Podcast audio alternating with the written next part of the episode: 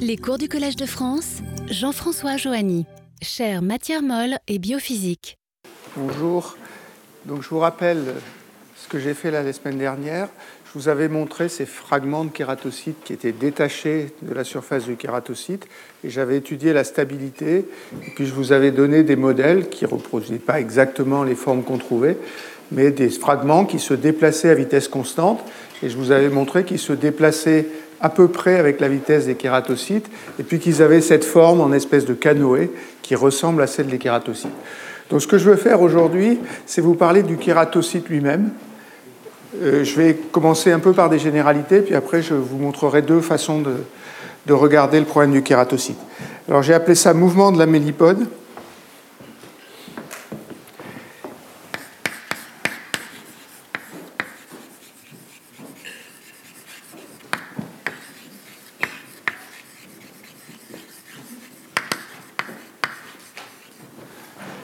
Et je vais commencer, euh, comme commencent tous les, toutes les revues, presque tous les articles qui parlent de cellules qui rampent sur une surface, parce que les gens appellent le mécanisme d'Abercrombie.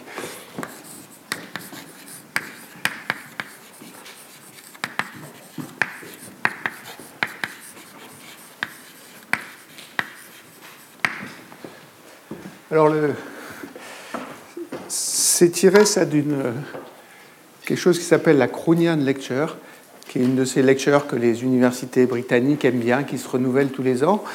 Euh, et Abercrombie, dans ce, euh, ce cours donc, qui date de 1978, a discuté le mouvement de cellules euh, qui rampent sur une surface. L'article est extrêmement intéressant, extrêmement important à lire. Je vais simplement le résumer de façon très très rapide. En gros, ce qu'il dit, c'est que quand un la mélipode rampe sur une surface comme ça. Il y a quatre étapes. Alors, il y a une première étape qu'il appelle la protrusion. Ça, c'est ce qui se passe à l'avant. Donc, c'est la première étape qui est là. C'est les filaments d'actine qui vont pousser sur la membrane et il parle de force de polymérisation.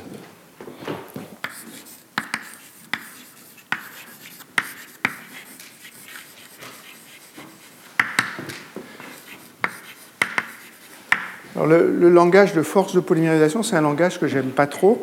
La polarisation exerce pas de force. Ce qui se passe, c'est que quand on comprime un filament des deux côtés, donc on applique une force extérieure sur le filament, ça modifie la vitesse de polymérisation. Donc il y a protrusion à l'avant. La deuxième étape, c'est une étape d'adhésion.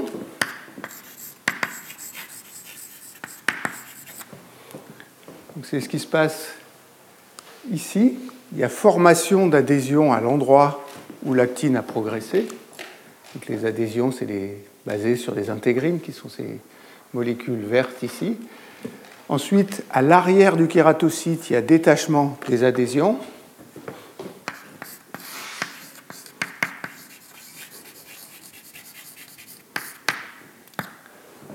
Qui la troisième étape, le C là où les adhésions à l'arrière se défont. Et puis il y a une contraction de l'arrière qui est due à la contractilité de l'actine et au moteur moléculaire qui contracte l'actine.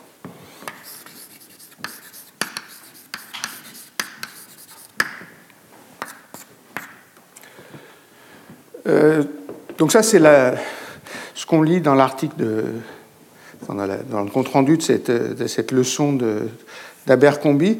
Il y a des articles de revue plus récents qui, qui donne une version un peu plus moderne de la même chose.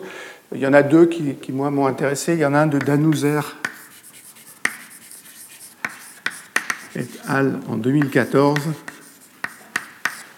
il y en a un de Gardel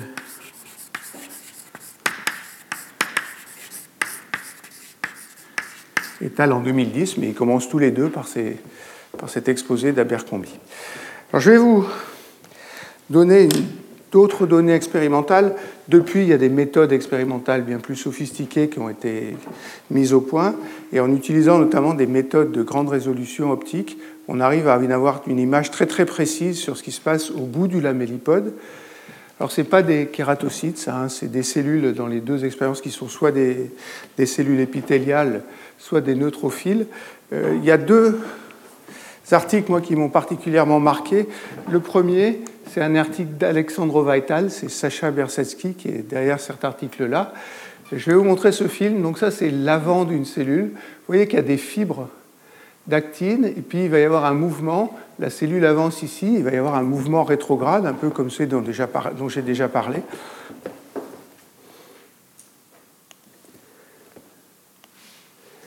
Et ce qu'on voit très très clairement, c'est qu'il y a deux régions. Il y a une région où l'écoulement rétrograde est très rapide. il faut que je le remette. Il y a une région où le mouvement rétrograde est très rapide, qui est tout au bord, qui est ce qu'ils appellent le lamellipode. Et puis il y a une région un peu en arrière, qui commence ici, où le mouvement rétrograde est beaucoup plus lent et qu'ils appellent la lamelle.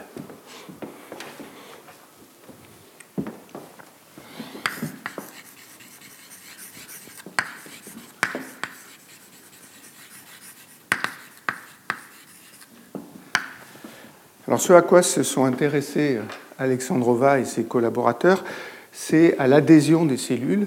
Et ce qui montre, c'est que les points d'adhésion, ou les points où les cellules adhèrent, sont très différents dans le lamellipode et dans la lamelle.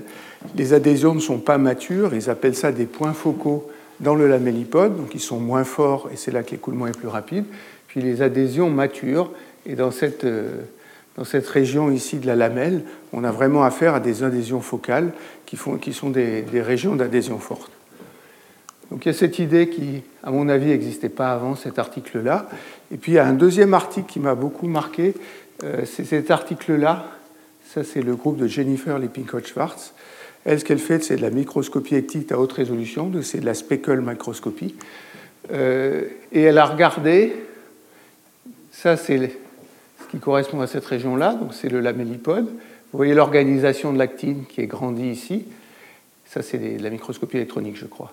Et puis à l'arrière, vous avez la lamelle, et vous voyez que déjà dans ces deux régions-là, l'organisation de l'actine n'est pas du tout la même.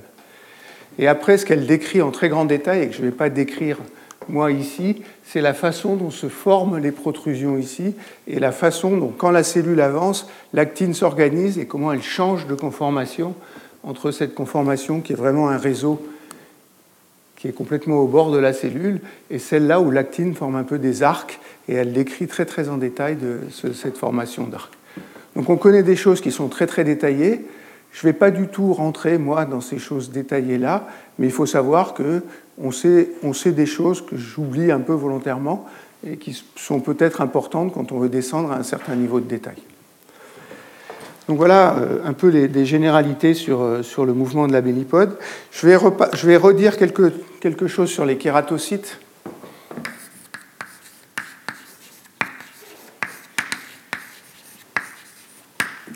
Donc ces kératocytes, c'est les cellules de la peau du poisson qui sont des... Je vous en ai déjà montré deux fois, hein, je ne vais pas vous en montrer un troisième, mais c'est des cellules qui avancent, qui sont très très plates et qui avancent sur une surface solide. Quand on travaillait là-dessus avec Jacques Pro, on avait l'habitude de dire que c'était les Ferrari des cellules, parce que c'est des cellules qui avancent très vite. Très vite, ça veut dire 10 microns par minute, ce qui n'est quand même pas excessif. Euh, un intérêt pour moi, c'est qu'il y a pas mal de données quantitatives sur les kératocytes. Donc on a des mesures, et c'est ça que je vais vous montrer euh, très brièvement maintenant. Alors les mesures que je vais prendre, elles viennent de deux équipes différentes. Il y a l'équipe de Verkovsky à Genève. Ce que fait Verkovsky, c'est encore une fois de la microscopie de speckle. Alors, ce n'est pas du tout mon, expertise. Je ne vais pas vous, vous, expliquer comment ça marche. Euh, ces images-là, qui sont les images réelles, sont un peu difficiles à voir. Euh, ce qu'on voit ici, c'est le champ de vitesse sous la cellule. Donc, il arrive à mesurer le champ de vitesse de l'actine à la surface de la cellule. J'insiste sur le fait que tout ce que je vais dire aujourd'hui, je me place dans le référentiel du laboratoire. Ça veut dire que la cellule avance dans cette direction-là, et ce qu'on voit, c'est le mouvement de l'actine par rapport à la surface qui est en dessous. Et vous voyez que l'actine, si la cellule avance dans cette direction-là, elle est dans la direction opposée. Alors c'est un effet faible, hein, parce que je vous ai dit que la cellule, elle avançait à 10 microns par minute. La vitesse de l'actine, c'est plutôt 1 micron par minute. Il y a un endroit ici où ça avance plus vite. Quand on regarde les kératocytes qui bougent, on a même l'impression que ça tourne un peu comme ça sur les côtés. Donc ça, c'est cette région-là qui est ici. Ce que je vais regarder moi, c'est surtout pourquoi l'écoulement va à l'envers du mouvement de la cellule. Ça, c'est ce qu'on a rencontré une fois déjà, que j'avais appelé un écoulement rétrograde. Donc, une grande partie de ce que je vais essayer de vous faire maintenant, ça va être de vous expliquer pourquoi il y a un, écoulement rétrograde. Puis après, j'essaierai de rentrer dans plus de détails, de vous donner des ordres de grandeur, de vous, de, discuter les paramètres qui influencent la motilité, et puis je vais revenir à cette histoire de forme des kératocytes. Alors, mon troisième point, c'est contractilité et écoulement rétrograde. Euh, pardon, j'ai fait que la moitié des choses là. J'ai parlé du champ de vitesse sur la surface, mais ce que les gens ont mesuré aussi, c'est la contrainte sur la surface. Alors la méthode, et je crois d'ailleurs que ça c'est le, c'est le travail de Dembo aux États-Unis. Je crois que c'est le premier à avoir fait ce genre d'expérience-là. Ce qu'il fait, c'est qu'il pose les kératocytes non pas sur une surface dure, mais sur un gel, et met des petites billes dans le gel.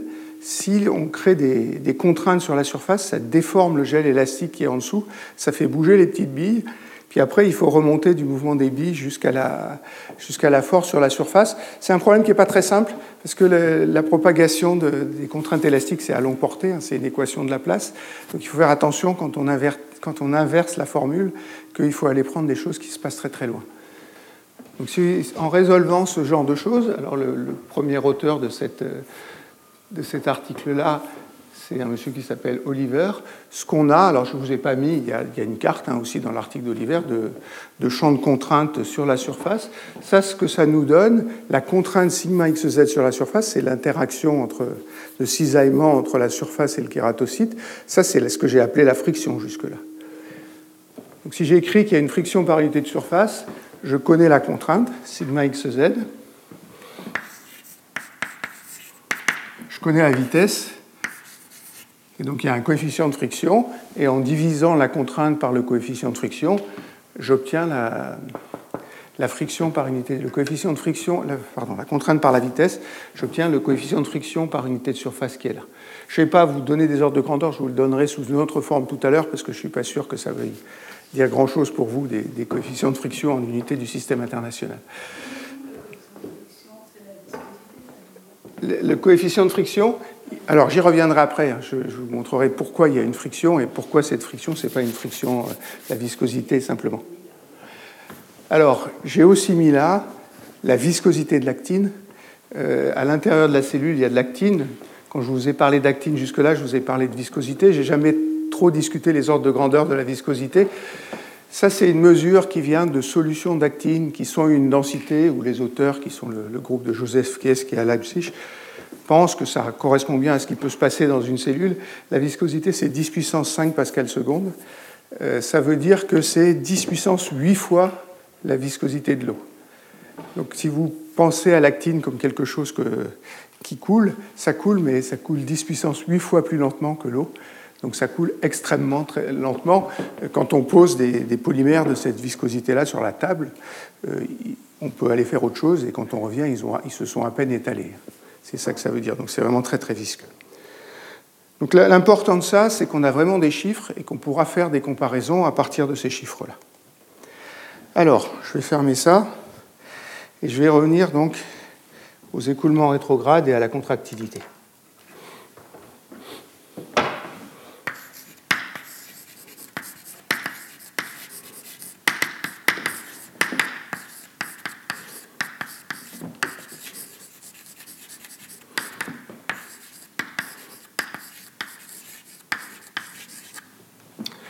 Alors je vais faire quelque chose d'un peu bizarre. Évidemment, c'est un problème à trois dimensions. Les kératocytes ont une épaisseur, c'est un micron ou un peu inférieur à un micron, la, partie avant où il n'y a pas le corps cellulaire dans le kératocyte. Euh, ce que je vais faire, c'est qu'au lieu de regarder ce problème dans toute sa généralité à trois dimensions, je vais regarder deux problèmes à deux dimensions. Alors je vais regarder un problème où je le regarde par la tranche,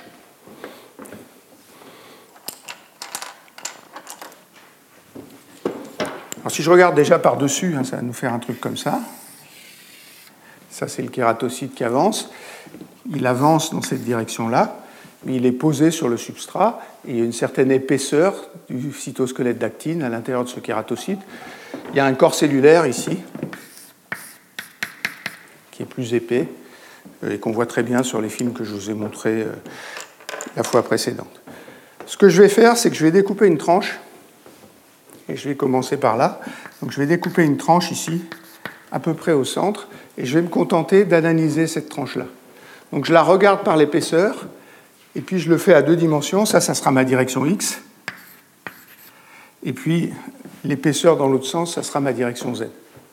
Donc, si je le trace maintenant dans le plan XZ,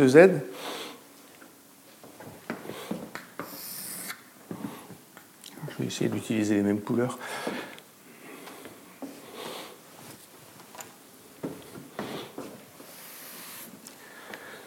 Voilà le substrat.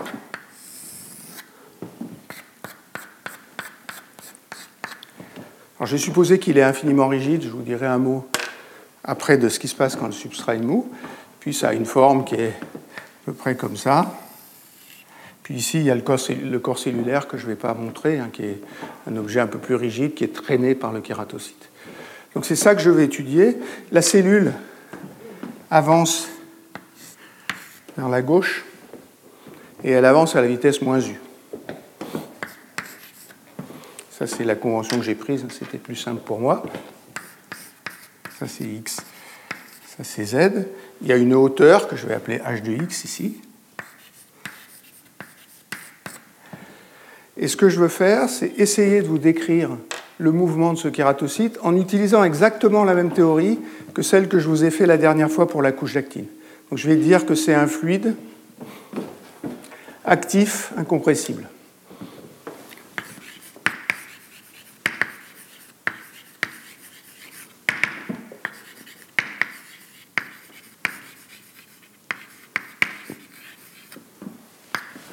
En pratique, il est un peu compressible, bien sûr, hein, mais ça me simplifie beaucoup la vie et ça permet bien de voir ce qui se passe, de supposer qu'il est incompressible.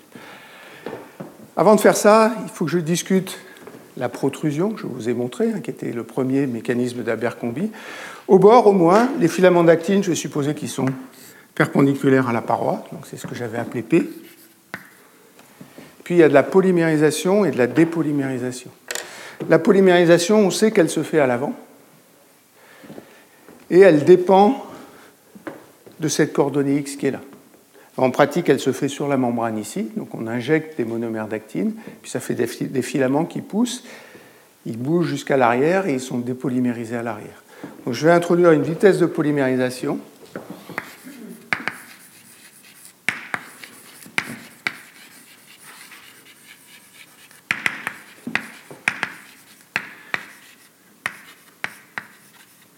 vais appeler VP de X.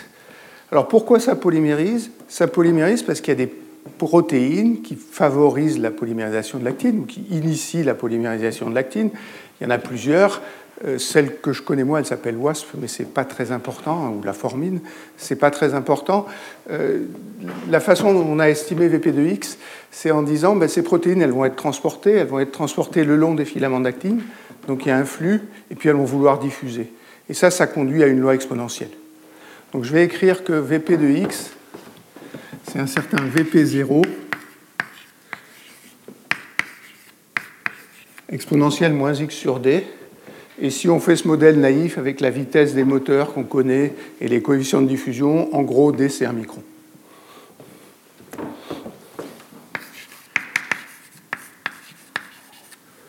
Donc ça polymérise ici. Et puis ça va dépolymériser à l'arrière. pour me simplifier la vie, je vais supposer que ça dépolymérise au bord du, corps cellulaire qui est ici. Et là, je vais appeler H0 la hauteur. Et donc il y a une vitesse VD à H0. En pratique, ça ne dépolymérise pas que à l'arrière, hein, ça dépolymérise un peu en volume. J'avais pris l'autre approximation extrême quand j'ai discuté le fragment, où je supposais que localement, la dépolymérisation était proportionnelle à la densité. Ici, je vais me limiter à celle-là, qui est plutôt plus simple à expliquer. Je vais faire exactement comme j'ai fait pour la couche corticale. Je vais écrire deux types d'équations. Je vais écrire un équilibre de force, et puis je vais écrire la conservation de la matière. Alors, l'équilibre des forces.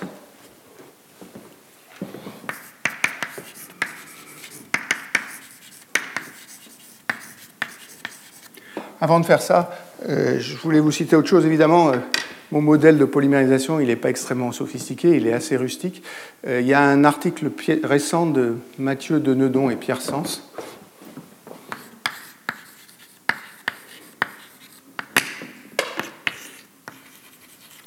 sais pas s'il est publié, moi j'ai trouvé qu'un préprint, mais qui n'est pas publié, mais où il discute en détail comment l'orientation locale, évidemment je dessine ça à une dimension, mais les filaments ils peuvent fluctuer dans la direction perpendiculaire, donc ça discute en détail comment l'orientation des filaments, le champ de vitesse et la polymérisation de l'actine interfèrent.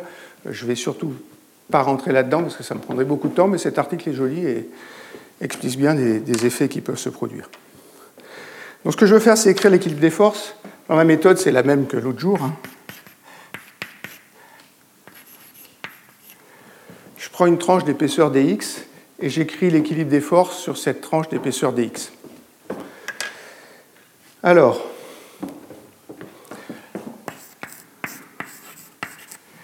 il y a la contrainte qui est exercée sur cette tranche d'épaisseur dx par la partie avant et par la partie arrière. Et je vous avais montré que la force totale, c'est l'intégrale de la contrainte xx sur l'épaisseur. Je vais refaire comme avant, donc je vais dire que c'est la hauteur fois la moyenne de la contrainte sigma xx.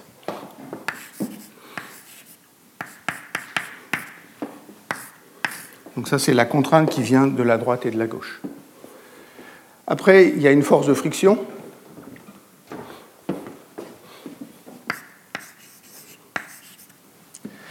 Et puis on peut imaginer d'autres forces. Alors je vais en écrire une que je vais oublier très vite, mais il y a une membrane ici, il y a une membrane en dessous, et ces membranes sont sous tension.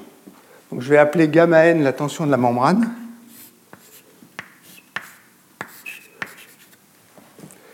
Et puis je vais appeler gamma prime m ce qu'elle est juste en dessous.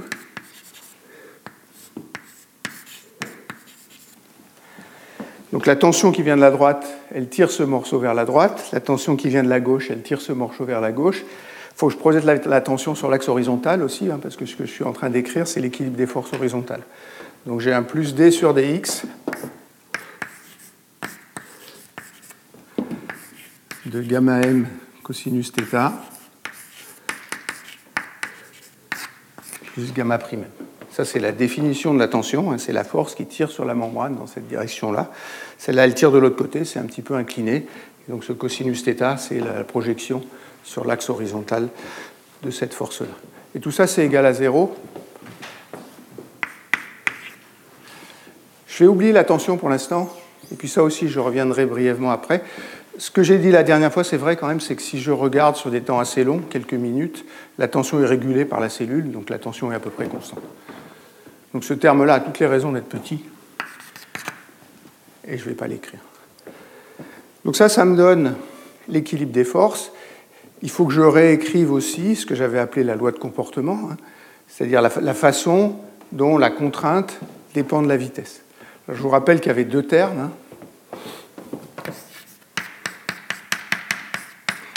C'est quatre états dv sur dx. Le 4, il vient du fait que j'ai supposé le système incompressible et que j'ai inclus, ça c'est la contrainte totale et il y a la pression à l'intérieur. C'est pour ça qu'il y a un facteur 4.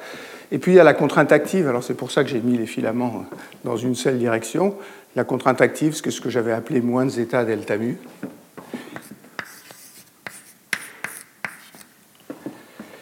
Et puis c'est tout.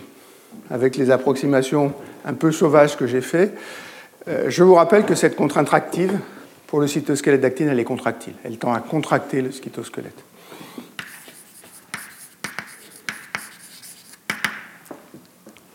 Plutôt que ce que j'avais utilisé pour la couche d'actine corticale, je vais utiliser la force comme variable. C'est-à-dire je vais poser F égale H sigma xx. Et puis si je réécris ça ici, ça fait F égale 4 état h dv sur dx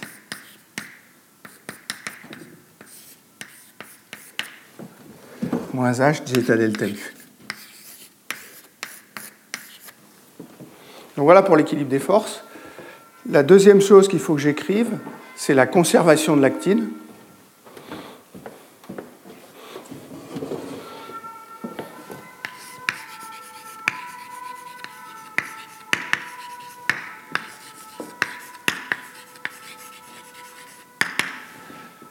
Alors la conservation d'actine, c'est simplement que localement, la dérivée du flux d'actine, elle est compensée par la polymérisation.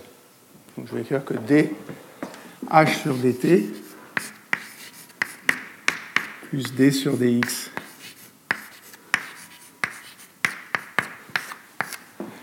égale vp de x.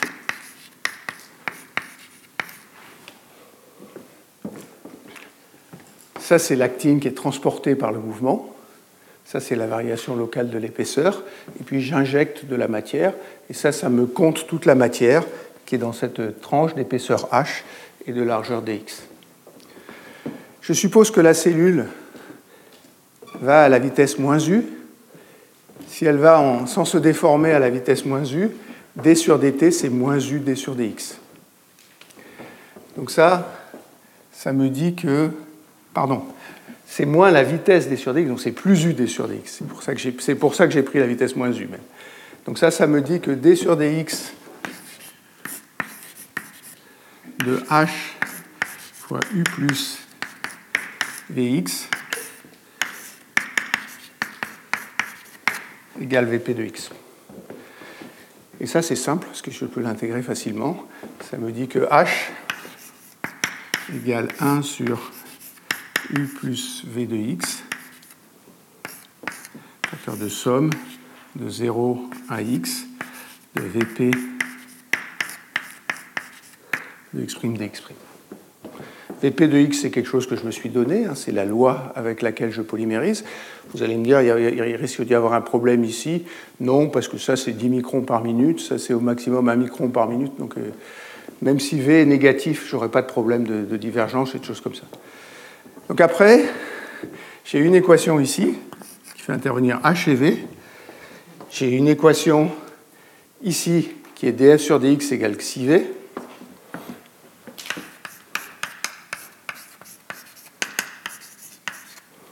Puis j'ai une équation ici qui est ma loi de comportement qui me relie la force à la vitesse et à la contrainte active. Alors ça fait trois équations à trois inconnus. Euh, c'est super facile à résoudre. Ce que j'ai fait, c'est que je l'ai résolu numériquement.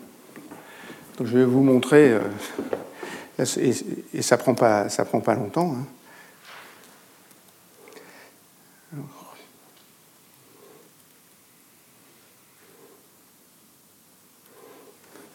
Voilà mes trois variables. Alors, la variable bleue, c'est l'épaisseur, elle part de 0 elle augmente, après c'est assez plat, et puis ça monte un peu à l'arrière. La, variable verte, c'est la vitesse. Alors la vitesse, elle fait deux choses. Elle est positive ici, mais la vitesse d'avancer vers la gauche est négative, donc j'ai bien un mouvement rétrograde.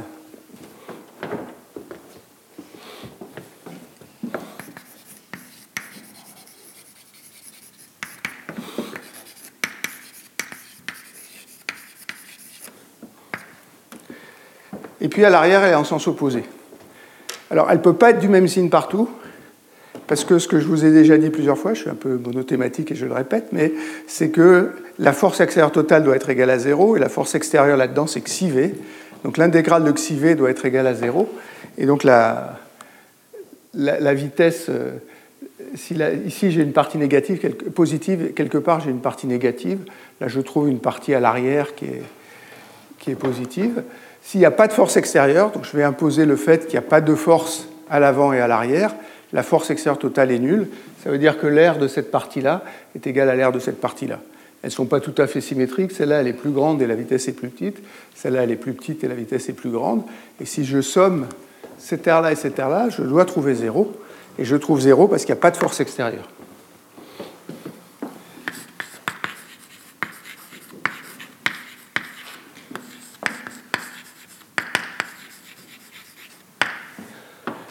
Ça veut dire que la force en 0 est égale à la force en L est égale à 0.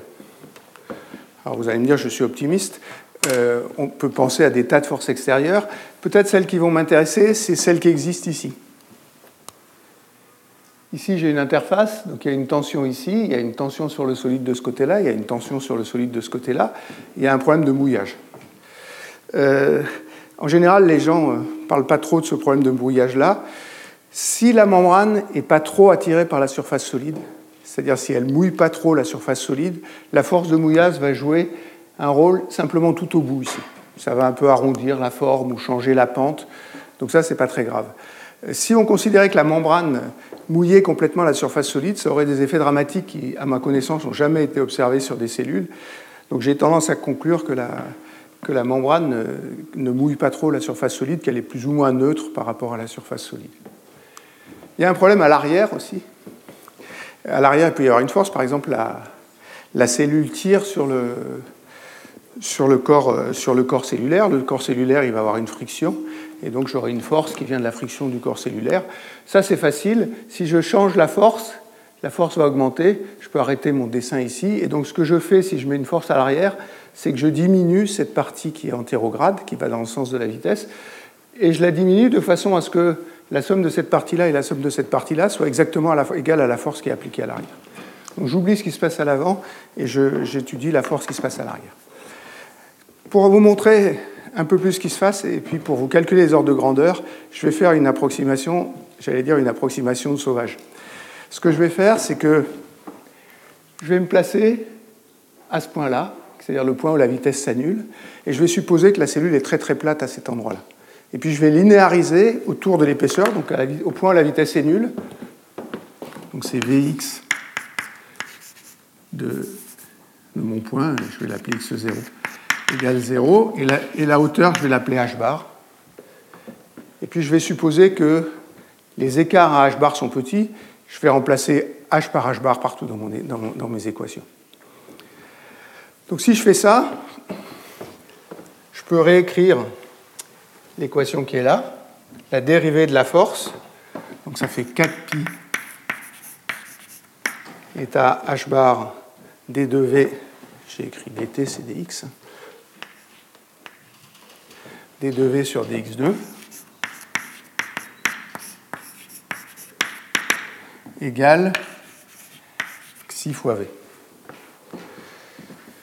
La première chose, et c'est quelque chose que j'ai déjà dit, là aussi je me répète un peu, mais je le fais exprès, euh, c'est que ici j'ai une, une, dérivée seconde, donc si je dérive par xi, ça doit être une longueur au carré.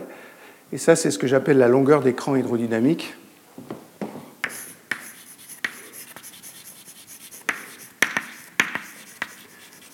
Lambda 2 égale 4pi état h bar divisé par xi. Mon approximation, où je remplace h par la constante h bar, elle est bonne si lambda est très petit devant la longueur du lamellipode. Il y a une longueur L ici. Et je vais supposer que lambda est très inférieur à L. Avant que je continue, vous allez me dire, est-ce que je connais h bar ben, Je connais h bar parce que, comme je suis en régime stationnaire, le flux est conservé. Le flux injecte, c'est somme de 0 à x de Vp de x dx. Et si la longueur ici sur laquelle décroît dp est assez petite, je peux remplacer x par l'infini. Donc ça, c'est la quantité de matière que j'injecte. Si je me place au bout ici, tout ce qui arrive doit être dépolymérisé. Donc ma hauteur h0, si je connais Vd et Vp, elle est simplement telle que somme de 0 à plus l'infini de Vp de x dx c'est égal à h0 Vd.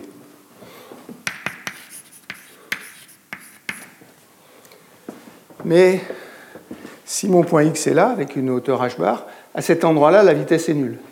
Donc le flux à cet endroit-là, c'est juste la vitesse d'avancée de la cellule. Donc ça, c'est juste h bar fois u. Alors si je, sais calculer U, je sais, je sais calculer H bar. Euh, je ne vous ai pas dit comment j'ai fait ça, parce qu'évidemment j'ai triché. Je n'ai pas imposé la condition à l'arrière que ça arrivait à une hauteur H. Ce que j'ai fait, c'est que j'ai choisi la vitesse d'avancée et j'ai regardé le problème à l'envers. Donc j'ai imposé la vitesse d'avancée. Dans mes unités, c'était 5. Et puis ici, ça me fixe la hauteur à l'arrière. Et le flux à l'arrière, c'est simplement VD fois H0, où H0 est relié par ces, par ces conditions-là. Maintenant, cette équation-là, elle est extrêmement simple à résoudre. Hein. Donc c'est Vx égale V0 exponentielle moins x sur lambda. Comment est-ce que je, comment est-ce que je vais déterminer le V0 Je vais écrire que à l'avant, la contrainte est nulle. Autrement, il y aurait une force à l'avant, et s'il y a une force à l'avant, ça contredit mon hypothèse. Donc à l'avant, la contrainte est nulle.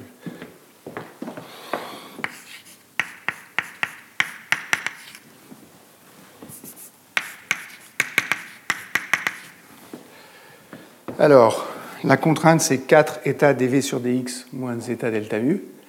Je vous laisse faire le calcul. Vous allez trouver que v de x, vx de 0, vx, pardon, c'est moins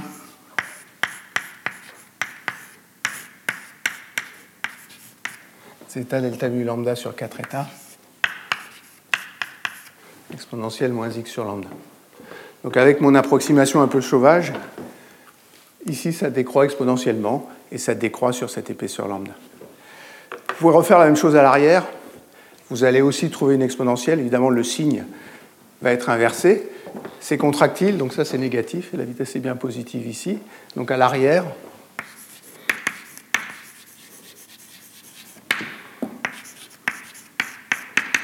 c'est plus cette fois. Zeta delta mu sur 4 θ. Alors c'est peut-être pas 4 euh, si c'est 4 θ fois lambda fois exponentielle moins L moins X sur lambda. Ce que ça veut dire ça, c'est que la décroissance à l'arrière, c'est la décroissance qui est parfaitement symétrique, et avec mon approximation, j'ai rendu ces deux régions parfaitement symétriques. Si c'est parfaitement symétrique, c'est à peu près évident que la somme des deux forces est égale à zéro, hein. donc je respecte bien mon équilibre des forces en faisant ça. Euh, alors la force totale est nulle. Si la force totale est nulle, je peux essayer de regarder des moments de la force.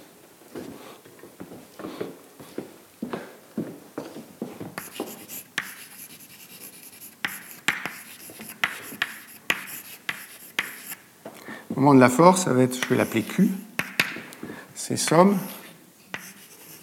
de xi Vx x dx, ça c'est le premier moment. Le premier moment d'une force comme ça, c'est le dipôle de force.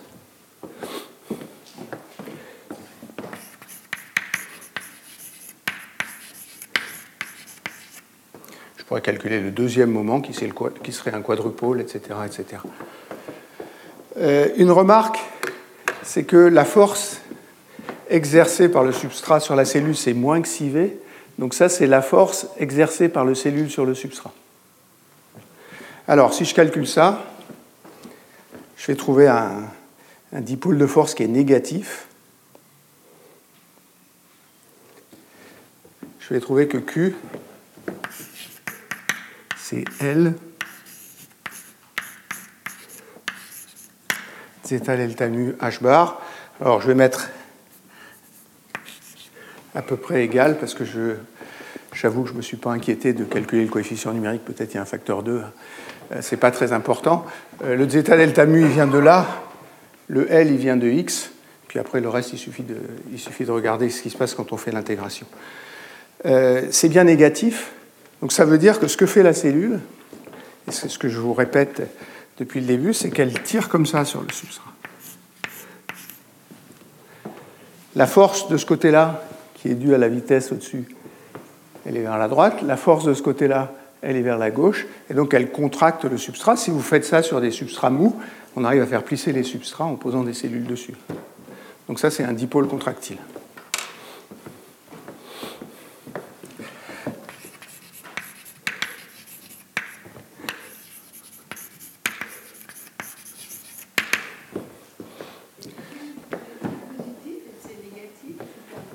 Alors Q, c'est négatif. Parce que zeta delta mu, c'est négatif, c'est la contrainte est négative quand c'est contractile. Euh, ce que je veux faire maintenant, c'est vous donner des ordres de grandeur. Alors, je ne vais pas trop vous les justifier. Hein. Je vous ai montré comment je calculais xi. Je vous ai montré comment j'avais état.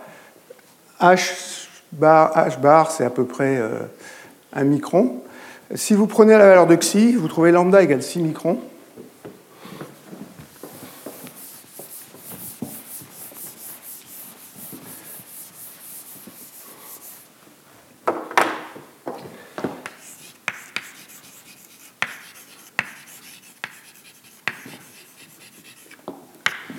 Donc U, c'est 10 micromètres. Maintenant, si vous regardez la vitesse à l'arrière, le flux est conservé à l'arrière, donc on doit avoir U plus VD, U plus Vx de L. Ça, c'est le flux qui arrive, qui est égal à VD. Ça veut dire que U, c'est VD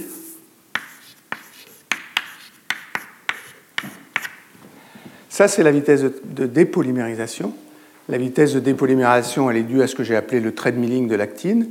Donc, ce qui fait la vitesse d'avancée, c'est la vitesse de dépolymérisation. Comme je vous ai écrit cette loi de conservation qui est quelque part, c'est la vitesse de polymérisation. Je peux écrire ça en fonction de la vitesse de polymérisation et de la hauteur que j'ai trouvée ici. Il y a une correction. Alors, il y a une correction Vx de L. Vx de L, c'est la vitesse de ce côté-là elle est négative. Donc ça veut dire que la vitesse de la cellule, c'est presque la vitesse de dépolymérisation, c'est la vitesse de dépolymérisation plus quelque chose. Qui plus est, le quelque chose, je le connais. Est-ce qu'il est là? Donc c'est Vx de, c'est Vd plus zeta delta nu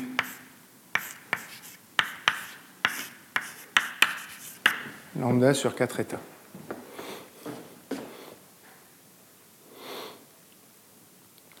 Le point sur lequel je veux insister, c'est que le trade milling de l'actine, ça dépend vraiment que des moteurs moléculaires et de l'actine, ça dépend de la contrainte active, ça dépend de la viscosité et ça dépend de la friction. Donc la protrusion ne joue pas sur l'écoulement rétrograde. Ce qui fixe l'écoulement rétrograde, c'est la contractilité.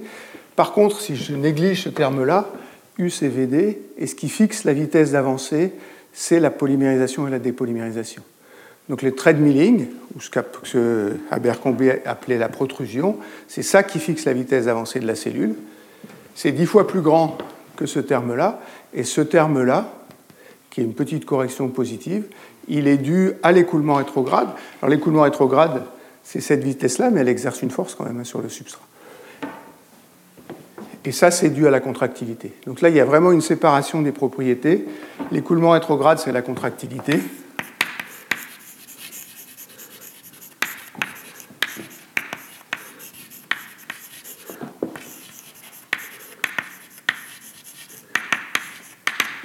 La vitesse d'avancée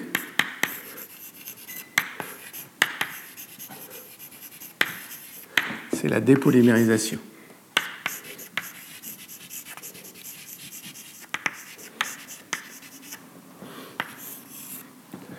qui est un peu ce à quoi je voulais arriver. Alors après, à partir de ça, je peux tout euh, vous calculer. Par exemple, je peux calculer le, le dipôle de force, Q, alors une force, ça se mesure en newton. Un dipôle de force, c'est une force fois une longueur. Une force fois une longueur, c'est une énergie, donc ça se mesure en joules, ça. Et c'est 6 moins 6, 10 moins 13 joules.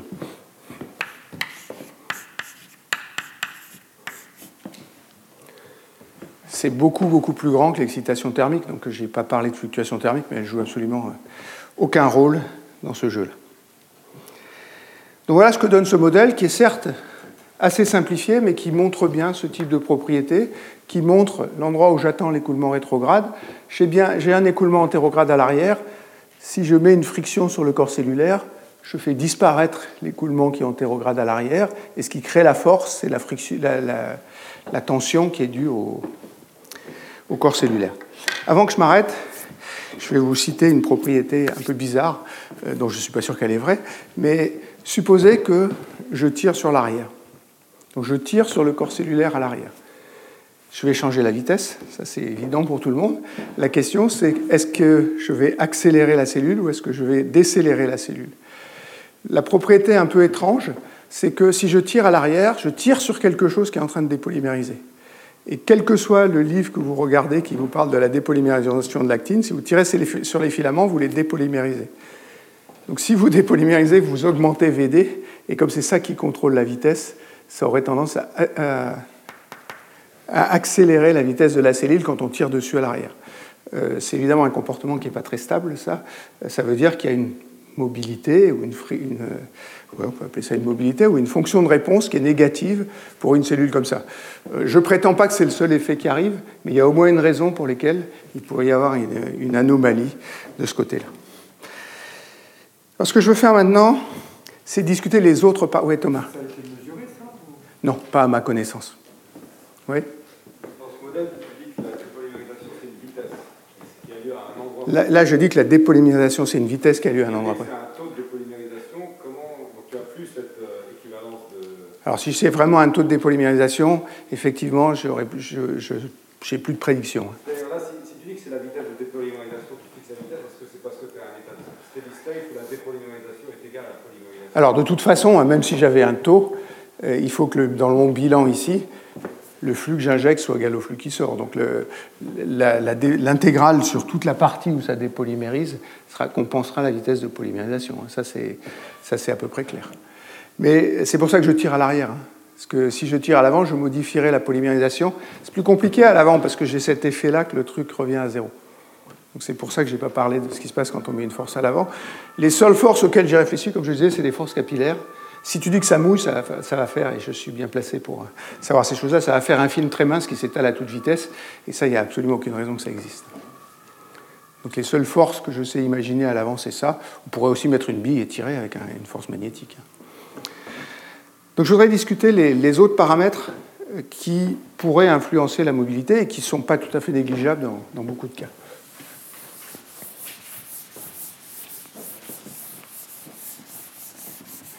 Alors, le premier paramètre que je veux discuter, donc c'est paramètre contrôlant la motilité.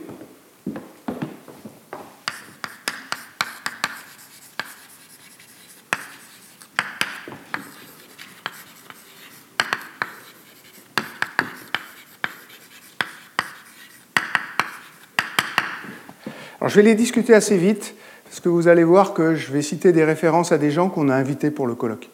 Donc je vais laisser au colloque qu'on fera au mois de juin le soin de vous donner euh, les détails sur ces, sur ces points-là. Le premier, c'est le coefficient de friction.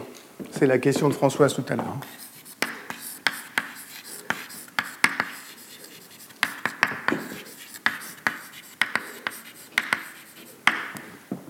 Vous allez me dire, je fais glisser un fluide sur un solide et avec ça, je vais pouvoir calculer le coefficient de friction il s'avère que c'est pas comme ça que c'est pas ça qui domine le coefficient de friction.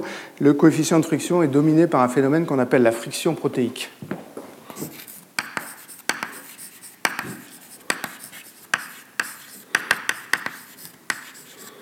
Ça, c'est un concept qui a été imaginé par euh, un de nos collègues qui maintenant est à Paris 7, qui s'appelle Ken Sekimoto.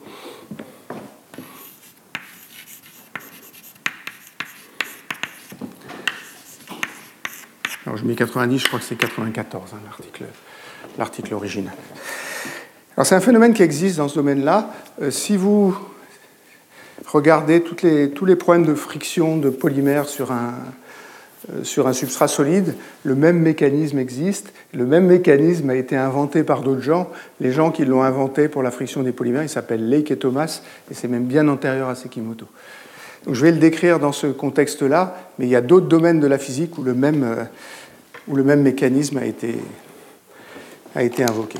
Donc je reprends, je vais me ramener à un problème qui est très très simple cette fois. Une surface solide, et puis dessus, je mets un filament d'actine. Et puis, je pense que pas mal d'entre vous en savent plutôt plus que moi sur ce sujet-là. Vous savez que l'actine interagit avec la surface solide. Il y a des molécules sur la surface solide qui s'appellent des intégrines. Et puis, euh, Thomas Lecuy pourra vous expliquer ça. Il y a des dizaines de protéines qui servent, qui servent d'intermédiaire entre les, entre les intégrines et puis euh, l'actine. Je vais faire euh, un truc de physicien théoricien. Je vais remplacer chaque couche, toutes les couches d'un coup, par un ressort. je vais mettre des ressorts.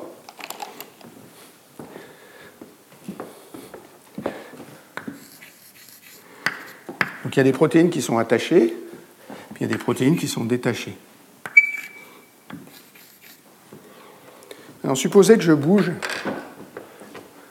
le filament d'actine, donc il avance à la vitesse v. Ça, c'est ma vitesse de trait de milling que j'avais tout à l'heure. Les ressorts qui ne sont pas attachés, il leur arrive rien parce qu'ils ne sentent pas la vitesse. Les ressorts qui sont attachés, ce bout-là bouge à la vitesse v, ce bout-là bouge à la vitesse 0, donc ils sont étirés. Mais ils ne sont pas attachés de façon permanente.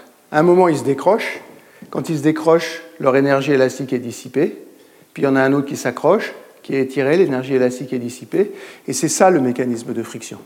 C'est le fait que les protéines s'accrochent, s'étirent, elles stockent de l'énergie élastique, elles se décrochent, ça dissipe l'énergie élastique.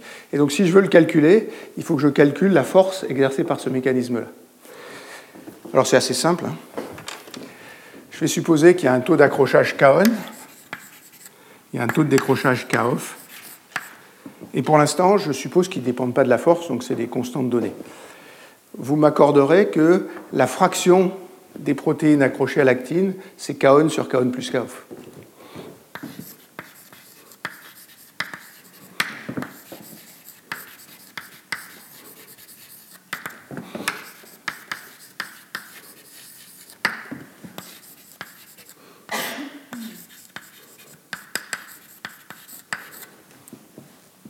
Ça, ça veut dire que si j'ai n protéines sur la surface, il y en aura K sur K, enfin, n protéines susceptibles de s'accrocher à ce filament d'actine, il y en aura K n sur K plus K off qui vont être vraiment accrochées.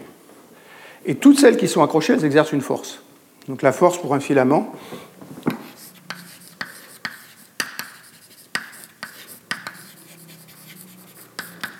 Alors, il y a une de constante de ressort, je vais l'appeler kappa. C'est F un filament, c'est kappa fois l'élongation du filament. Donc quand il s'accroche, il n'est pas étiré, puis après il est étiré, ça va à la vitesse v, et ça dure un temps qui est 1 sur k off. Donc ça veut dire que l'étirement total, c'est v sur k off.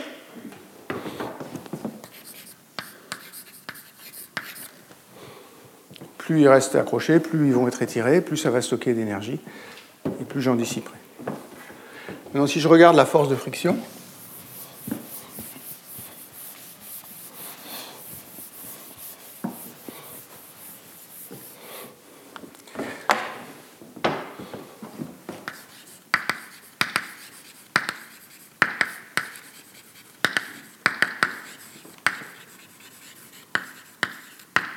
je vais l'appeler F.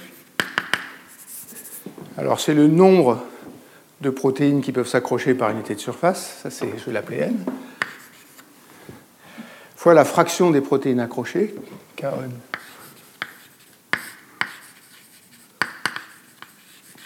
sur Kn plus K off, fois la force exercée par un filament, fois kappa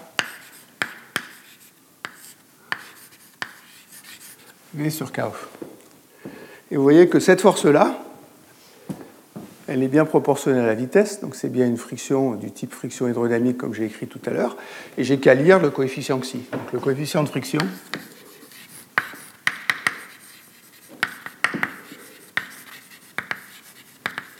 c'est xi égale n on sur kon plus k off fois 1 sur k off fois kappa. Et ça, c'est très grand par rapport à tous les coefficients de friction hydrodynamique que vous pourrez trouver par, des ordres de grandeur.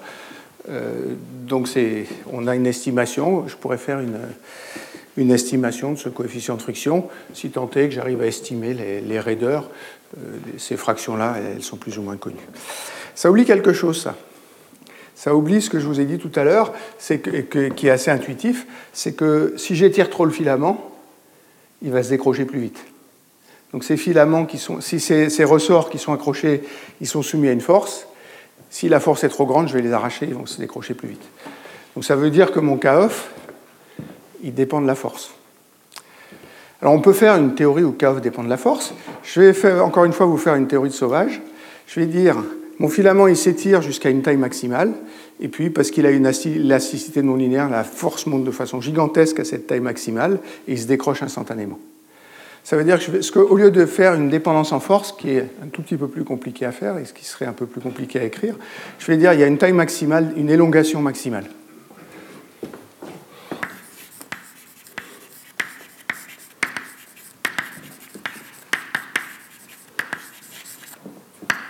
Et je vais l'appeler petit a. Maintenant, le temps qu'on met pour aller à cette, à cette élongation maximale, c'est A sur V.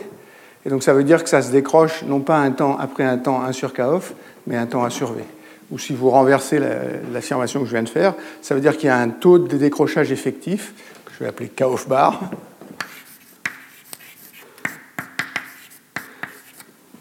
V sur A, si tant est que j'attends l'élongation maximale. Donc ça, il faut que V soit suffisamment grand. Donc V doit être supérieur à A K off. Si V est plus petit que AKOF, je peux utiliser cette loi-là. Si V est plus grand que AKOF, je vais utiliser cette loi-là, mais en remplaçant KOF par V sur A. Donc si V est supérieur à AKOF, Xi égale N Kon sur Kon plus V sur A fois A sur V que kappa. Vous voyez que si V est suffisamment grand, ce terme-là va être petit, et donc le coefficient de friction, il décroît avec la vitesse, et il décroît comme 1 sur V2.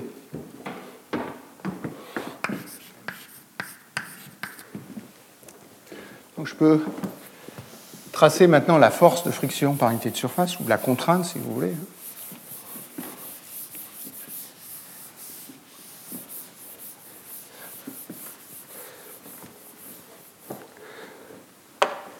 C'est sigma xz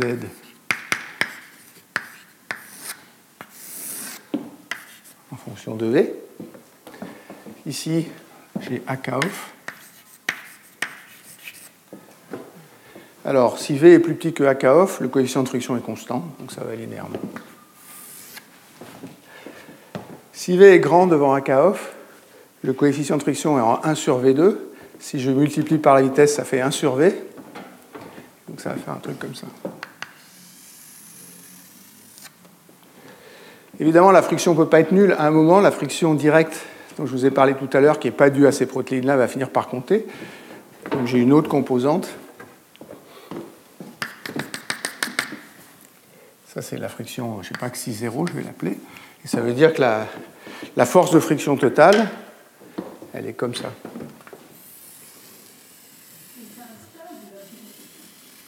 Comment? C'est justement à ça que je voulais arriver. Euh, si vous avez une force de friction qui est non monotone avec la vitesse, ça peut conduire à des instabilités. Ce n'est pas forcément le cas. Il faut que ça soit couplé à un ressort pour que ça conduise spécifiquement à des instabilités. Je ne vais pas aller plus loin. C'est là que je vais vous renvoyer à mon ami Pierre Sens, euh, qui a utilisé exactement ce mécanisme-là sous un lamellipode et qui a montré effectivement, et ça c'est typique des mouvements qu'on appelle stick slip.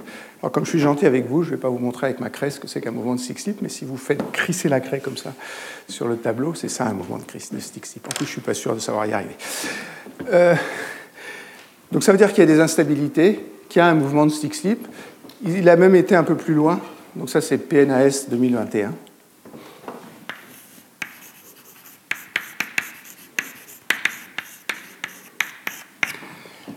Il a étudié la, propagation d'ondes dans le lamellipole, cette fois à deux dimensions, hein, en le regardant par-dessus, des ondes qui se propagent et qui sont associées à ces phénomènes de stick-slip.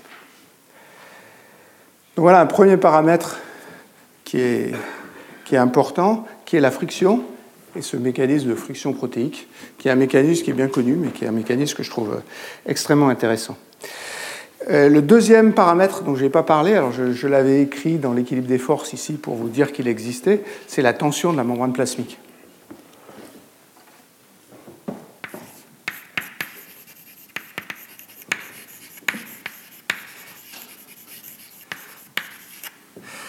Alors il y a plein d'effets auxquels on peut penser.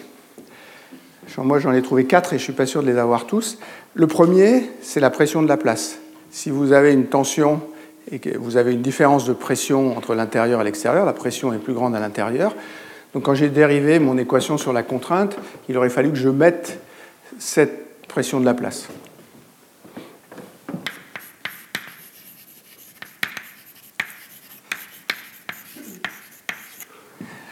Et la mini-pod, c'est extrêmement plat. Donc, euh, je n'ai même pas essayé de calculer les ordres de grandeur. C'est à peu près évident que cet effet est extrêmement petit, donc on va oublier ça. Il y a un deuxième effet qui est celui que j'avais écrit, dans mon équilibre de force. C'est le fait que la tension peut varier avec la position. C'est ce qu'on appelle l'effet Marangoni.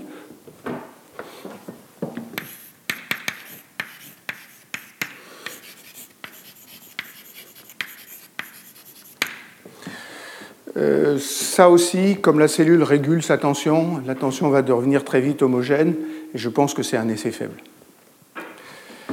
Il y a un troisième effet que j'ai déjà discuté, c'est qu'il n'y a pas que la tension de la membrane, il y a aussi les, tensions associées avec le solide, c'est-à-dire entre le solide et la membrane et le solide et l'air. Ça, si vous voulez, c'est l'adhésion de la membrane sur le, sur le substrat. Je vous ai dit tout à l'heure que même si je ne sais pas le justifier euh, directement physiquement, si je suppose que l'adhésion est trop forte, ça fait des choses qui ne sont absolument pas physiques et absolument pas ce qui est observé. Donc c'est ce phénomène de mouillage.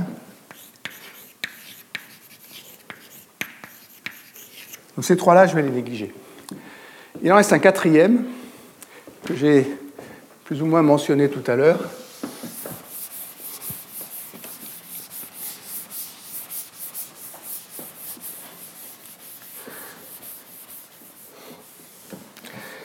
Alors c'est l'inverse de celui que j'ai mentionné il n'y a, pas longtemps, qui est que si la membrane, alors je vais faire un dessin.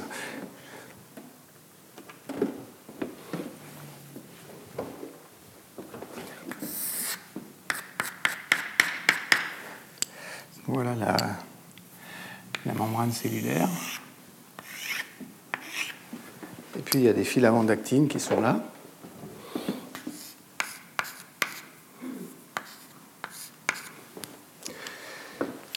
Ces filaments d'actine, ils sont en contact avec la membrane, donc il y a une force qui appuie sur eux. Et quand on appuie sur un filament d'actine, la polymérisation est moins rapide. Donc ce que fait la membrane cellulaire, c'est qu'elle réduit la polymérisation.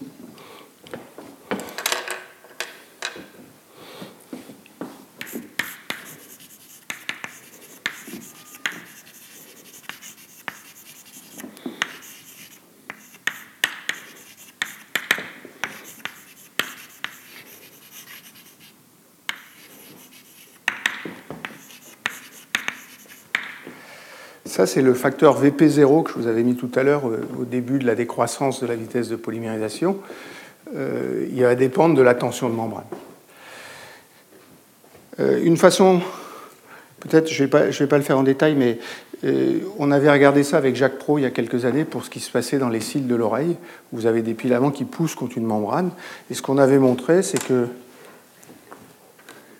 la vitesse de polymérisation VP, c'est une constante, moins quelque chose qui est dû à la tension de membrane. Alors ce qu'il faut mettre là, c'est gamma, la tension de membrane, gamma M, je l'ai appelé. Il faut diviser par le, la densité de filament. Alors la densité de filament, je ne la prends pas dans l'endroit où c'est courbé, je la prends un peu en dessous, c'est-à-dire à ce niveau-là, il y a une épaisseur constante, qu'est-ce que j'appelais h bar tout à l'heure, hein, c'est constant. Donc c'est le nombre de filaments qui traversent cette surface-là fois h bar, donc sur n h bar, puis il y a un coefficient lambda. Donc ça, c'est ce qui se passe quand la tension est faible.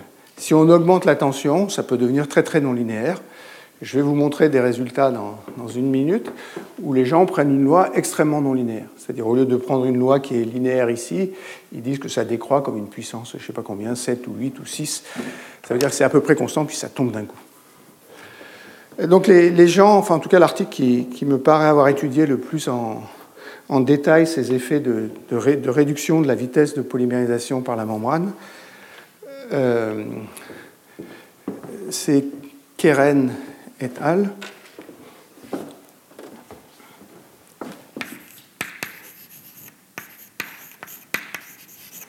Ça, c'est un article dans Nature en 2009.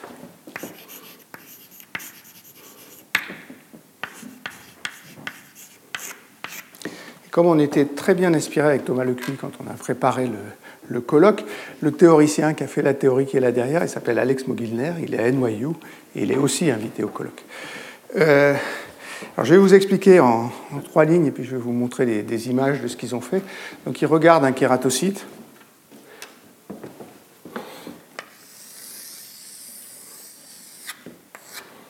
Comme ça.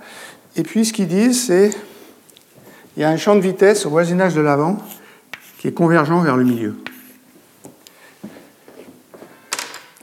Alors, si vous revenez à mes vitesses dans le kératocyte qui sont là, moi je vous ai dit, je regarde ici, pas de chance, je vous ai dit, je regarde au milieu ici, et si vous regardez au milieu, effectivement, la vitesse est à peu près dans l'axe. Si vous regardez sur le côté, la vitesse, elle part comme ça. Donc ça veut dire qu'elle va ramener les filaments au milieu. Donc il dit la densité n qui est là, elle est plus grande au milieu. Si la densité n est plus grande au milieu, la vitesse de polymérisation va être plus grande et le kératocyte est plus épais au milieu. Donc tout leur effet, c'est ça, c'est qu'on ramène les filaments vers le milieu de la cellule.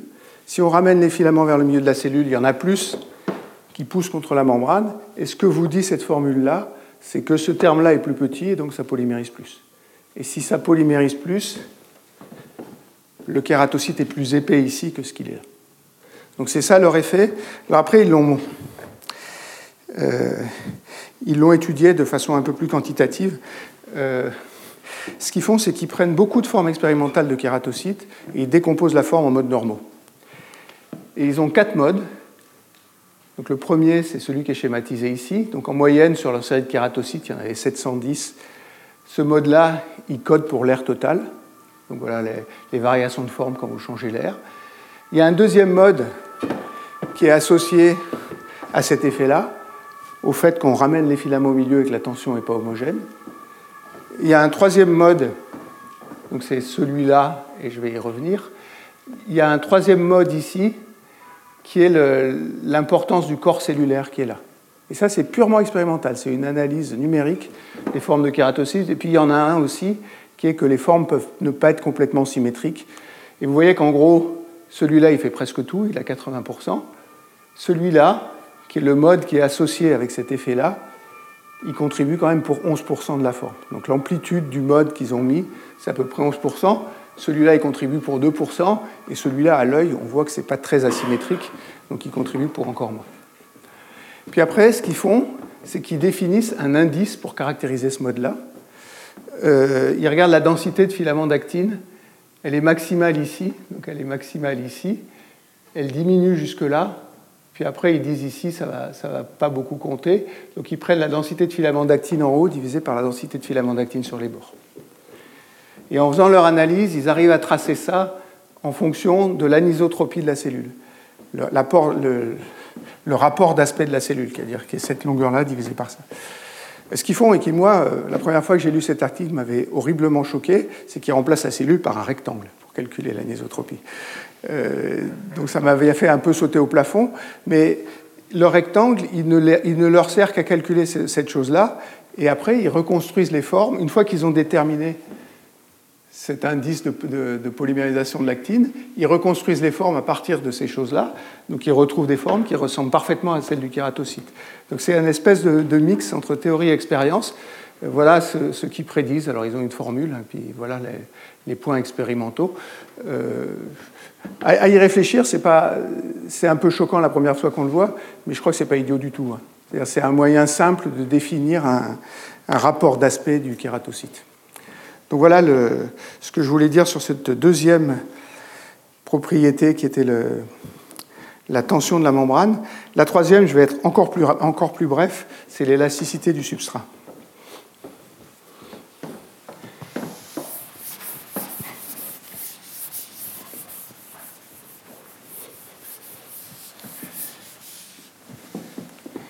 Alors c'est C.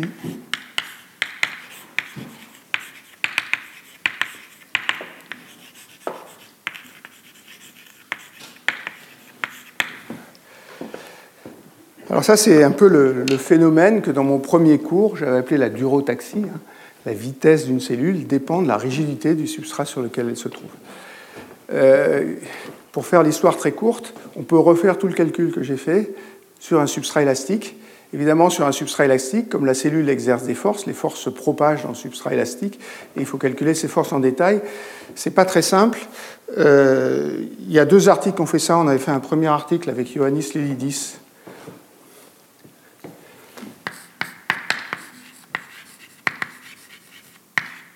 2009 ou 2010, 2011, 2013 même. Et puis il y a un article de Pierre Réchaud à Grenoble en 2021.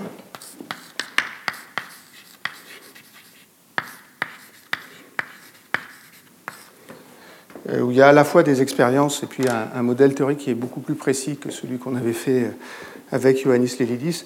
Dans les deux cas, ce qu'on trouve à très grand module élastique, plus vous augmentez le module élastique, plus la vitesse est faible. C'est ce, que, disent les calculs dans ces deux cas-là. Euh, par contre, Pierre Réchaud, il a des variations non monotoniques, monotones, avec le module élastique, et il dit que ça, dans certains cas, c'est bien observé expérimentalement. Donc je vais m'arrêter là pour cette première partie. Si le module est très très grand. Il y a un pic et après ça redescend, exactement. C'est ça le résultat que retrouve Pierre Réchaud la différence, c'est que nous, on l'avait vraiment fait à deux dimensions, c'est-à-dire on avait, on avait mis les adhésions sur des lignes, lui, il l'a mis sur des points focaux d'adhésion, il a ressommé tous les points focaux d'adhésion. Ce que je veux discuter dans la suite, et je vais commencer maintenant, c'est discuter la forme des kératocytes. Donc au lieu de les regarder par la tranche, je vais les regarder par-dessus maintenant.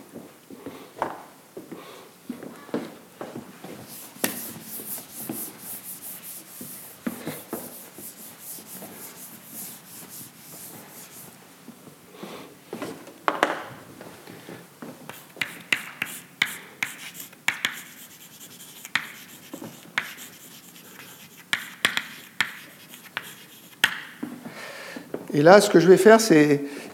Il y a pas mal de, modèles théoriques. Les gens ne regardent pas trop ce qu'ont fait les voisins, donc ça part un peu dans toutes les directions. Je vais vous en montrer trois. Un premier un peu en détail parce que je trouve que la méthode, théorique est, assez intéressante et plutôt, plutôt marrante. Euh, ce que je veux faire, c'est essayer de vous montrer les limitations de tous ces modèles-là, qui font des hypothèses qui sont assez drastiques, à la fois au niveau de la physique et au niveau de la biologie. Donc la première méthode que je veux discuter, c'est les méthodes qu'on appelle les méthodes de champ de phase.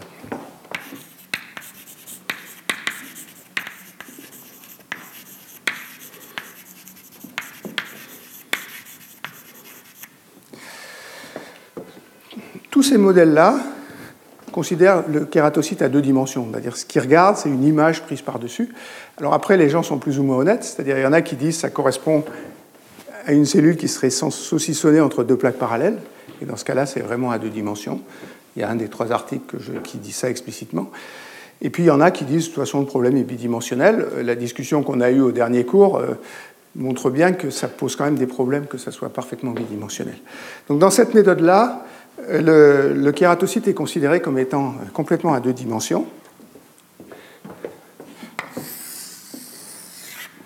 Voilà mon kératocyte.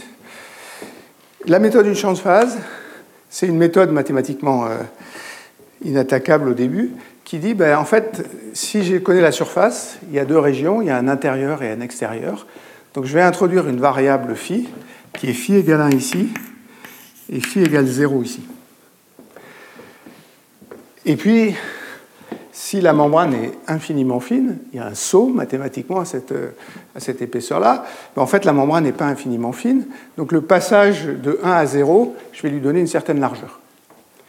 Et la façon dont ils le font, c'est qu'ils associent à ce phi une énergie libre, alors qui est complètement fictive, hein, qui n'est absolument pas censée représenter un phénomène physique. Elle est censée reproduire le fait qu'à l'intérieur c'est 1, à l'extérieur c'est 0, et qu'au milieu, il y a une interface qui est très très petite. Donc il y a une énergie libre associée à phi. Je vais appeler ça une énergie libre fictive.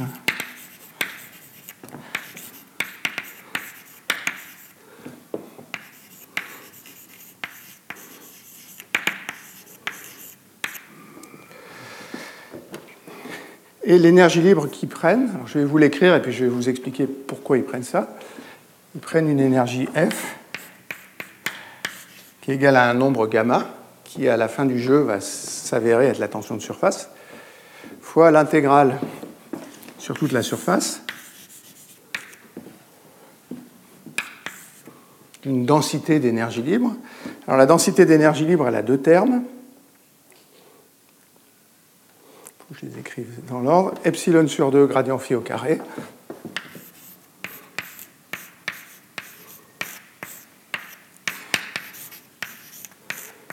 Un certain f de phi. Et le f de phi, il faut le choisir avec une forme comme ça.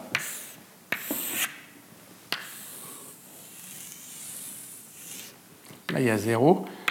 Là, il y a 1. Ça veut dire que si phi est homogène, c'est f de phi sur epsilon. Si phi est homogène, ce terme-là compte pas, et on va avoir 1 à l'intérieur et 0 à l'extérieur. Il y a un minimum qui est 0, il y a un minimum qui est 1. Donc si phi est homogène, j'ai bien les deux phases que je cherche, 0 et 1. Ça, c'est la même chose que les énergies libres qu'on décrit dans les fluides. Hein. Et la fonction f de phi qui prennent, alors je ne la connais pas par cœur, c'est 18 fois phi 2 fois 1 moins phi au carré.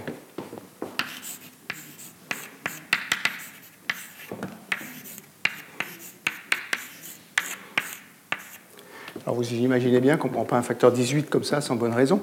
Donc il y a une bonne raison. Euh, si vous imaginez que ça c'est un fluide, où la concentration ça serait 0, ça serait 0 à l'extérieur et 1 à l'intérieur, si vous tracez, maintenant vous coupez n'importe où et vous tracez à une dimension. Comment? Parce que c'est comme ça qu'il faut faire. J'arrive sur epsilon euh, immédiatement. Euh, si je trace phi maintenant, ce que je veux, c'est que ça soit 1 ici, 0 ici, et puis il y a une petite région où ça passe de 1 à 0.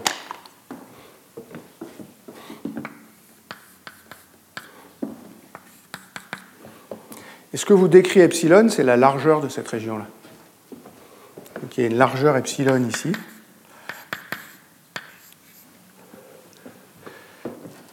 Donc quand on est en dehors de l'interface, à l'extérieur on est là, à l'intérieur on est là, et puis quand on est dans l'interface, ça coûte de l'énergie, et l'énergie totale que ça coûte, c'est la tension de surface. comment? Euh, non, non, non, la largeur doit tendre vers zéro. C'est pour ça qu'il y a un sur epsilon ici, et un epsilon là, la largeur de, la chose doit tendre vers zéro. Après, euh, tout le monde sait faire ça. Hein. Pour avoir le profil ici, on minimise, il faut prendre la dérivée fonctionnelle ou les équations de Lagrange, enfin vous appelez ça comme vous voulez, mais la variation de phi avec la position, ça c'est z, pardon, phi est là et z est là. Avec la position normale à l'interface, elle va satisfaire une équation qui est Laplacien phi moins epsilon gradient carré phi plus f' de phi sur epsilon égale 0. Comme vous connaissez f qui est là, vous pouvez remettre là-dedans. Il s'avère que c'est choisi pour qu'on puisse faire le calcul explicitement. Après, vous reportez dans cette formule-là et ça vous donne la tension de surface. Et ce facteur 18, il est choisi miraculeusement pour que la tension de surface, ça soit gamma. Donc ils ont deux paramètres dans leur modèle de champ de phase la tension de surface et la largeur de l'interface, et ils vont travailler dans la limite où la largeur de l'interface est égale à zéro. Maintenant, leur idée, c'est de dire, ben, si je déforme la, surface qui est là, cette énergie-là, elle va changer. Formellement, je peux dériver cette énergie-là par rapport à la position du point où je le fais. il y a une force de tension de surface parce que j'aurais changé la courbure et donc j'aurais changé la force localement. Donc à partir de cette énergie-là, ce qu'ils veulent calculer, c'est les forces exercées par la membrane qui sont dues aux déformations. Alors je vais le faire à l'envers. Je vais vous écrire la loi de la tension de surface et je vais vous montrer comment on relie ça à l'énergie qui est là.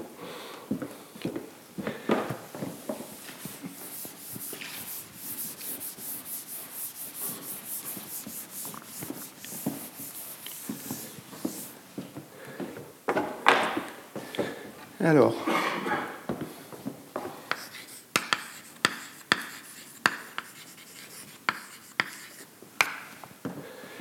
Ce qu'on sait, tous autant qu'on est, c'est que s'il y a une courbure localement, la différence de pression, c'est gamma fois la courbure. on pourrait remplacer ça en disant qu'il y a une force localisée sur l'interface qui est due, qui est la force de la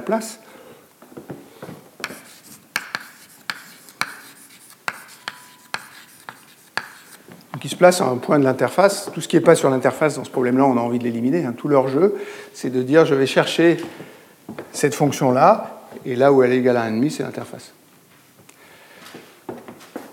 Donc je me place en un point, il y a un vecteur normal,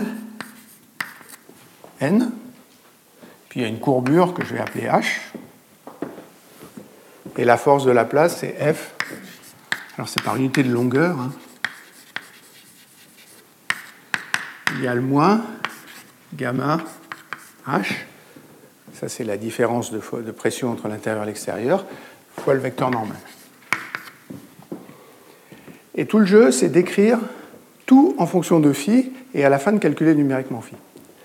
Alors n, c'est facile. Pourquoi n, c'est facile? Parce que n, c'est gradient phi sur phi pardon, n c'est gradient phi sur module de gradient phi. Ça, ça fait un vecteur unitaire. Tout ce qui se passe à l'intérieur, on s'en fiche un peu. Et donc, si on, est ici, on définit bien un vecteur unitaire dans cette région-là. Et le vecteur unitaire dans cette région-là, si phi, c'est les, les, isopotentiels, c'est bien un vecteur normal unitaire aux isopotentiels. Donc, ça, c'est bien n. Donc, après, il faut calculer h. Et si on a calculé h en fonction de phi, on va retrouver ce qu'on obtient pour la force en déplaçant un point au bord, on, qui sera la force locale de rappel, qui est la tension de surface. Alors, ce que je vais vous calculer, c'est gradient phi. Alors, gradient phi, c'est 0 ici. C'est 0 ici, c'est 0 ici. Puis ça chute brutalement ici sur une taille qui est epsilon que je veux faire tendre vers 0. Ça veut dire que si je prends une surface courbée, en gros, gradient phi, il est perpendiculaire à la surface, et donc il est le long du vecteur n. Donc je vais me placer là, et je vais prendre une coordonnée zn, qui est la coordonnée de, le long de n, dans ce, référentiel-là. Donc gradient phi, c'est n fois d phi sur dzn. Puis après, il y a des toutes petites corrections qui sont dues au fait que quand je change de point, mais il y a, une, petite, il y a une petite dérivée dans ce sens-là, mais ça, ça ne va pas compter à la fin. Et après, je vais vous calculer Laplacien phi. Ça, c'est divergence de gradient phi. Quand je prends la divergence, il va y avoir deux termes. Il va y avoir un terme qui va venir de la dérivée de Zn, et si je me place dans ce référentiel encore, où ça c'est un axe et ça c'est l'autre axe, ça va simplement être la dérivée seconde par rapport à Zn, parce que toutes les variations dans ce sens-là sont bien plus grandes que les variations dans ce sens-là. Donc c'est d2 phi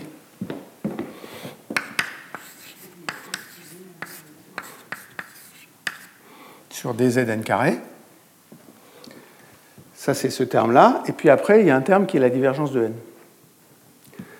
Donc plus d phi sur dz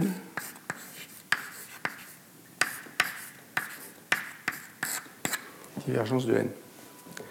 Et la divergence de n, quand vous avez une courbe comme ça, c'est la courbure. Donc c'est d2 phi sur dzn carré plus d phi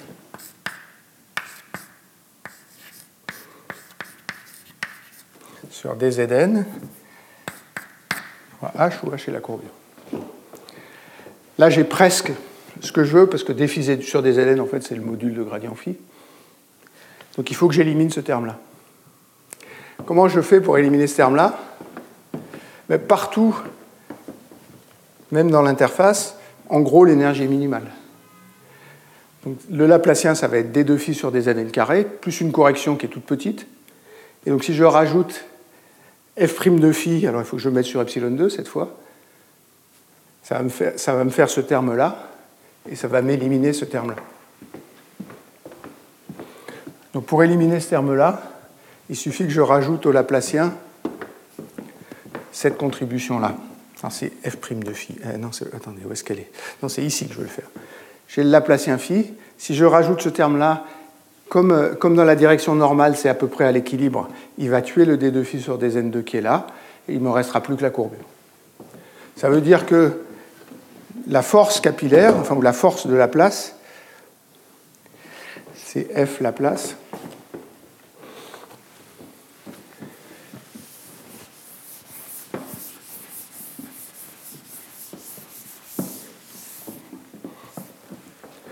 L'appelle F gamma. Égale, il y a un gamma, il y a moins gamma epsilon Laplacien phi,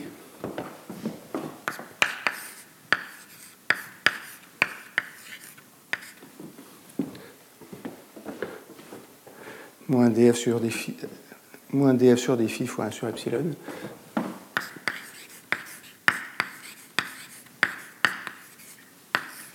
Ça, c'est le terme que j'ai rajouté pour enlever du gradient ce terme-là dont je ne savais pas quoi faire.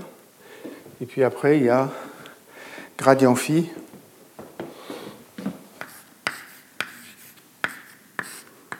sur epsilon, gradient phi au carré.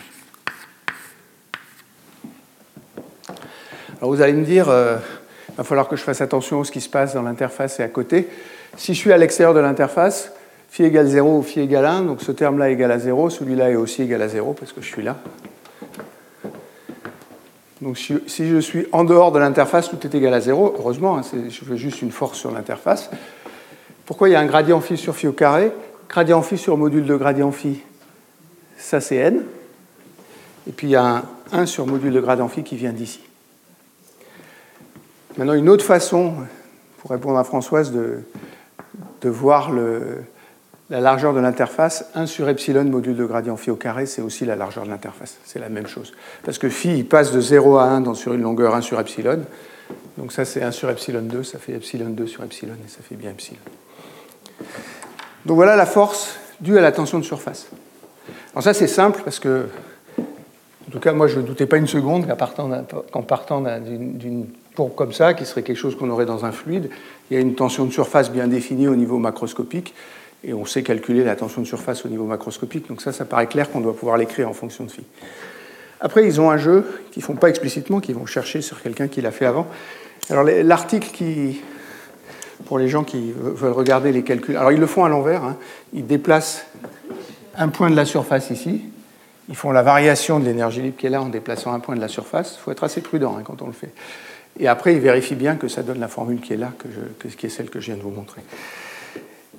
Ils ne se sont pas limités à la tension de surface, ils ont voulu rajouter une force de courbure. Je vais vous rassurer, on ne va pas y passer la nuit.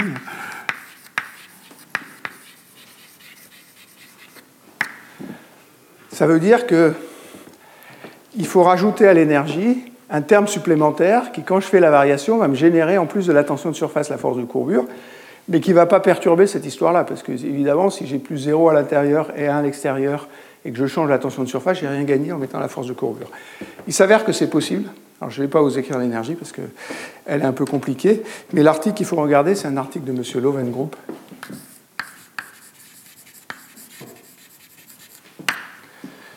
Euh, alors, je l'ai écrit ici. PRE 2011.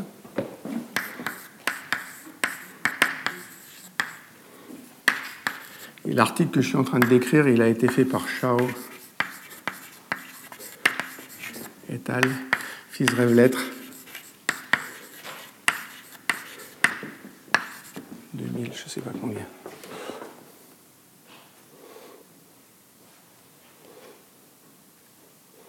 « 2010. Alors, je vais m'arrêter là.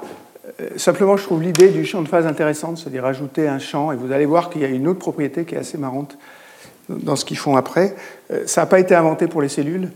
Les premières personnes qui ont fait ça, enfin au moins dans le domaine de la biophysique ou de la, ou de la physico-chimie, ils ont fait ça pour les mouvements de vésicules sur des surfaces. Ça, c'est des gens à Grenoble qui s'appellent Thierry Biben et Shaoki Misba.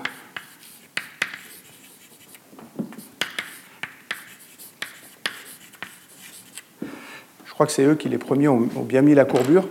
Euh, pour la cellule, j'ai un peu mes doutes d'ailleurs sur le fait que la, courbure joue un rôle, mais euh, que l'énergie de courbure joue un rôle. Mais euh, pour les vésicules, c'est sûr que ça joue un rôle, et eux, ils avaient une méthode et c'est la même. Ils disent que c'est la même qui est obtenue de façon différente.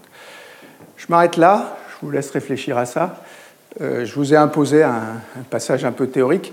La suite est bien plus simple. Voilà, sauf s'il y a des questions que je suis bien sûr prêt de. On va générer des croissants, oui, sans, souci. Attends. L'idée derrière, c'est que on veut remplacer toutes les forces dont j'ai parlé, dont certaines sont des forces de volume, par des forces qui agissent sur la surface. Maintenant, euh, j'ai parlé de ces forces-là. Bien sûr, ce dont je parlerai la prochaine fois, c'est d'autres types de forces. En particulier, il faut qu'il y ait de la dissipation quelque part. Donc c'est ça, ça, qui me reste à décrire, mais une fois qu'on a compris le principe, il s'avère que les autres, c'est facile. Ce qui, est, compliqué, c'est de faire ces transformations-là et de passer d'une description d'un système euh, en gros à deux états avec une interface euh, aux forces de la place, euh, qui est... Alors que, comme je disais, on peut le faire formellement. Hein. Si tu déplaces ce point-là, de dr, tu peux dériver ce machin-là, et tu vas trouver la même loi que celle qui est là. Je, l'ai fait, ça m'a pris un bon bout de temps. Après, je me suis rendu compte qu'en le faisant à l'envers, c'était bien plus simple. Mais, et, avec, la courbure, j'ai même pas essayé, mais je, suis tout à fait convaincu du fait qu'ils le font proprement. Je m'arrête là. Est-ce qu'il y a d'autres questions? Je vais vous encourager à poser d'autres questions. Hein. J'aime bien quand il y a des questions. C'est pas très traditionnel au Collège de France, mais bon. Très bien, on arrête là. Donc je, finirai ça et je vous montrerai les autres modèles la prochaine fois qui permettent de, calculer des, formes de cellules. Voilà, merci. Retrouvez tous les contenus du Collège de France sur www.colège-2-france.fr.